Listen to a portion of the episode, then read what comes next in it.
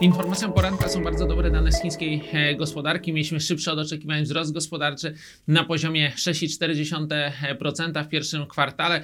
Dodatkowo wystrzeliła w górę e, produkcja e, przemysłowa, ponad 8% e, wzrost w marcu. Także widać, że ta chińska gospodarka się rozkręca. Dodatkowo widać również, że ten popyt wewnętrzny jest stosunkowo silny, co zresztą potwierdzają na przykład dane o sprzedaży detalicznej. Także e, yuan zyskuje dzisiaj e, na wartości około 0,2%. To stosunkowo e, dużo, to poprawia również sytuację na innych walutach rynków e, wschodzących. To również e, sprzyja e, lekkim wzrostom europejskiej waluty. Wychodzimy powyżej granicy 1,13 e, na euro dolarze. Dzisiaj jakichś szczególnie ważnych e, danych e, z globalnej gospodarki e, nie ma. Raczej rynki będą czekać e, na jutrzejsze odczyty indeksów PMI ze strefy e, euro, więc ten handel może być e, dość przytłumiony, jeżeli oczywiście żadne nadzwyczajne e, informacje się nie pojawią e, dla inwestorów. Jeżeli zaś chodzi o sytuację na złotym, to tutaj także mamy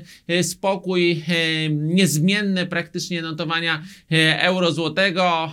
Frank jest niż, niżej, schodzimy już w okolice 3,85. To oczywiście zasługa poprawiającej się sytuacji globalnej, tych nastrojów, które w tym momencie nie sprzyjają e, wzrostowi wartości e, szwajcarskiej e, waluty i także wydaje się, że ten scenariusz, ten scenariusz spokojniejszych przedświątecznych notowań raczej utrzyma się przez kolejne godziny. Nie widać zagrożeń na horyzoncie, czy to na rynku krajowym, czy na rynku globalnym, żeby ta, te spokojne, stabilne notowania złotego miałyby zostać znacznie e, zaburzone.